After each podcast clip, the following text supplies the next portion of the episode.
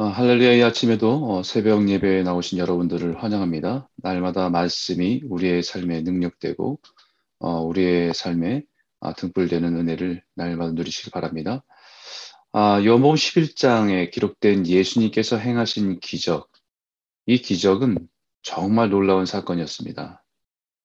물론 예수님께서 수많은 이적을 행하시고 놀라운 기적을 행하였어도 그 다른 어떤 기적보다 비교할 수 없을 정도 가장 충격적인 역사였기 때문입니다.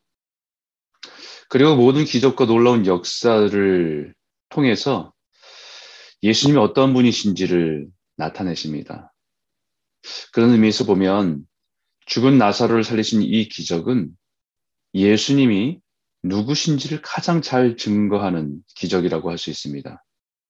예수님이 부활이요 생명이심을 드러내는 분명한 이적이기 때문입니다. 죽은 자를 살리시는 능력과 역사는 그 누구도 흉내낼 수 없는 놀라운 이적입니다. 바로 이 진리를 드러내기 위해서 예수님은 죽어가고 있는 나사로의 위태로움의 소식을 들었어도 베다니에 이틀을 더 머무신 것입니다.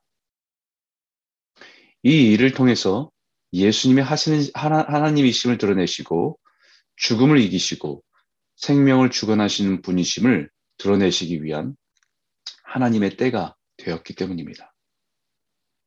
정말 그 말씀대로 죽었던 나사로, 이미 죽어서 시신이 부패하기 시작해 냄새가 나는 상태가 되었던 그 나사로를 살리신 놀라운 사건을 눈으로 목격한 많은 유대인들이 예수를 믿기 시작한 겁니다. 45절에 마리아에게서 와서 예수께서 하신 일을 본 많은 유대인들이 그를 믿었으나 예수께서 하신 죽은 자를 일으키신 일을 본 사람들이 예수를 믿었습니다. 어쩌면 이 일이 더 큰 일입니다. 더 놀라운 일입니다. 죽었던 자가 살아난 것도 대단한 것이지만 사실은 이미 죽음 가운데 있던 사람들이 예수를 믿고 생명을 얻는 이 일이 더 크고 중요한 일이었습니다. 병고침을 받고 질병의 문제에서 해결함을 받은 많은 사람들이 건강을 회복한 기쁨을 가지고 살아가지만 정작 예수가 주되심을 예수가 하나님이심을 믿지 못한다고 한다면 무슨 소용이 있겠습니까? 장례식을 미룬 것밖에 더 되겠습니까?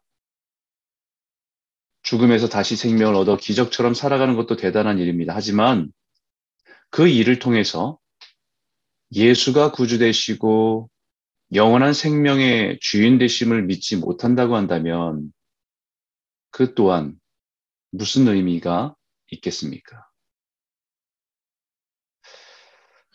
사실은 여기 죽음에서 살아난 나사로보다 영원한 죽음 가운데 있던 수많은 사람들이 예수의 생명으로 나온 이 일이 더 크고 놀라운 일입니다. 하늘에서는 천국 잔치가, 기쁨의 잔치가 벌어지는 일들입니다. 그러나 그 일을 듣고 미, 보고도 믿지 못하는 사람들이 있습니다. 오히려 걱정과 근심거리만 생겼습니다. 대제사장들과 바리새인들이 사람들을 모아서 이제 이 예수가 많은 표적을 행하니 우리가 어떻게 하겠느냐. 예수님이 이적과 표적을 보고 어떤 사람들은 놀라서 이제 우리가 어떻게 해야 하는가 라는 질문을 가지고 예수께 나와 예수를 주, 예수를 하나님의 아들로, 예수를 메시아로 믿는 자리로 나아가기도 하지만 어떤 사람들은 동일한 역사와 능력을 보고 듣고도 아, 이제 우리가 어떻게 해야 되는가라는 질문을 하게 되지만 결국 예수를 미워하고 죽이려고 결심을 하는 것입니다. 이것은 사도행전에 베드로가 성령 충만하여 담대하게 이스라엘 백성들 앞에서 예수 그리스도를 증거하고 복음을 전할 때에 사람들의 반응은 두 가지였습니다. 한 가지는 마음에 저희가 마음에 찔려 형제들아, 우리가 어찌할꼬?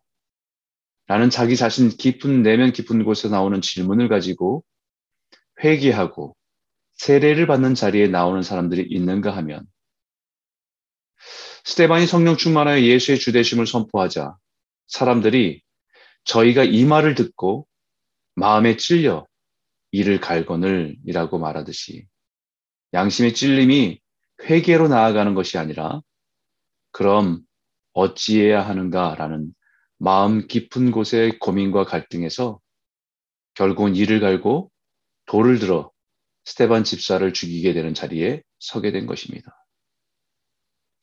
복음은 우리의 영혼 깊은 곳에 메아리가 됩니다.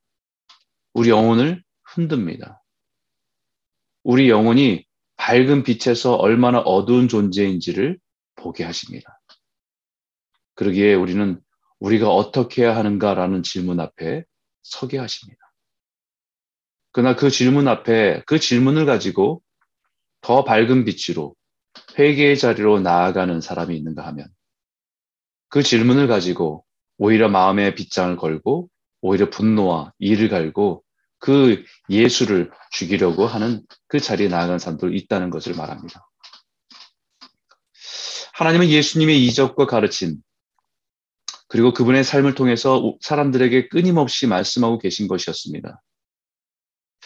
그렇기 때문에 예수님께서 행하신 놀라운 일은 사람들을 놀라게 하고 박수치게 하는 일이 아니라 그 일을 통해서 하나님의 메시지를 전하는 표적이었던 것입니다. 이 표적을 보고 깨달은 사람들은 그럼 우리가 어떻게 해야 하는가라는 자기 영혼을 향한 깊은 질문을 가지고 주님께 나오게 된 것입니다. 그러나 그 표적을 보고도 깨닫지 못한 사람들은 그럼 우리가 어떻게 해야 하는가라는 질문으로 자신의 안일, 자신의 안정, 자기 중심적인 생각에 갇혀서 하나님의 메시지를 거부하게 된 것입니다. 그리고 또 여기 또 한 사람을 통해서 하나님께서 진리를 드러내십니다. 대제사장 가야바란 사람이 예수님의 행적으로 인해서 혼란스럽고 두려워한 사람들을 향해서 이렇게 말합니다. 한 사람이 백성을 위하여 죽어서 온 백성이 망하지 않게 되는 것이 너희에게 유익한 줄을 생각하지 아니하는도다라는 말을 합니다. 이 말을 한 대제사장 가야바는 이 문제의 사람 예수를 죽이는 것이 백성을 위하는 일이고 온 민족을 살리는 일이다. 결국 이 한 사람을 죽이는 것이 나라와 민족을 위한 유익한 일이다 라고 하는 의도로 말한 것입니다. 대제사장 가야바의 말은 무서운 정치적인 의도를 가진 말이었지만 하나님께서 그의 의도와는 다르게 정말로 예수 그리스도를 죽음으로 내어주심으로 모든 민족과 백성을 구원하고 하나님의 자녀를 살려내실 수 있는 유일한 이름을 암시하고 계신 것이었습니다. 여기 대제사장과 바리새인이 예수님의 행하신 기적을 보고 혹은 듣고 그들 스스로 이렇게 질문합니다. 그럼 우리가 어떻게 해야 하는가? 그러나 이 질문의 출발지가 다르면 전혀 다른 삶을 살아갈 수밖에 없습니다.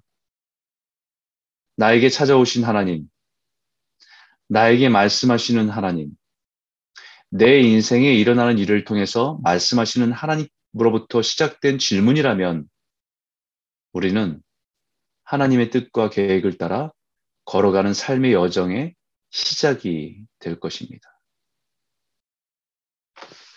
하나님은 오늘도 우리에게 말씀하십니다.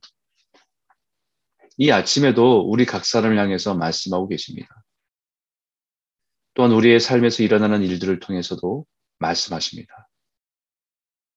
심지어는 악의에 찬 정치적인 대제사장의 말을 통해서도 우리를 향한 하나님의 뜻을 거꾸로 깨닫게 하실 때도 있습니다.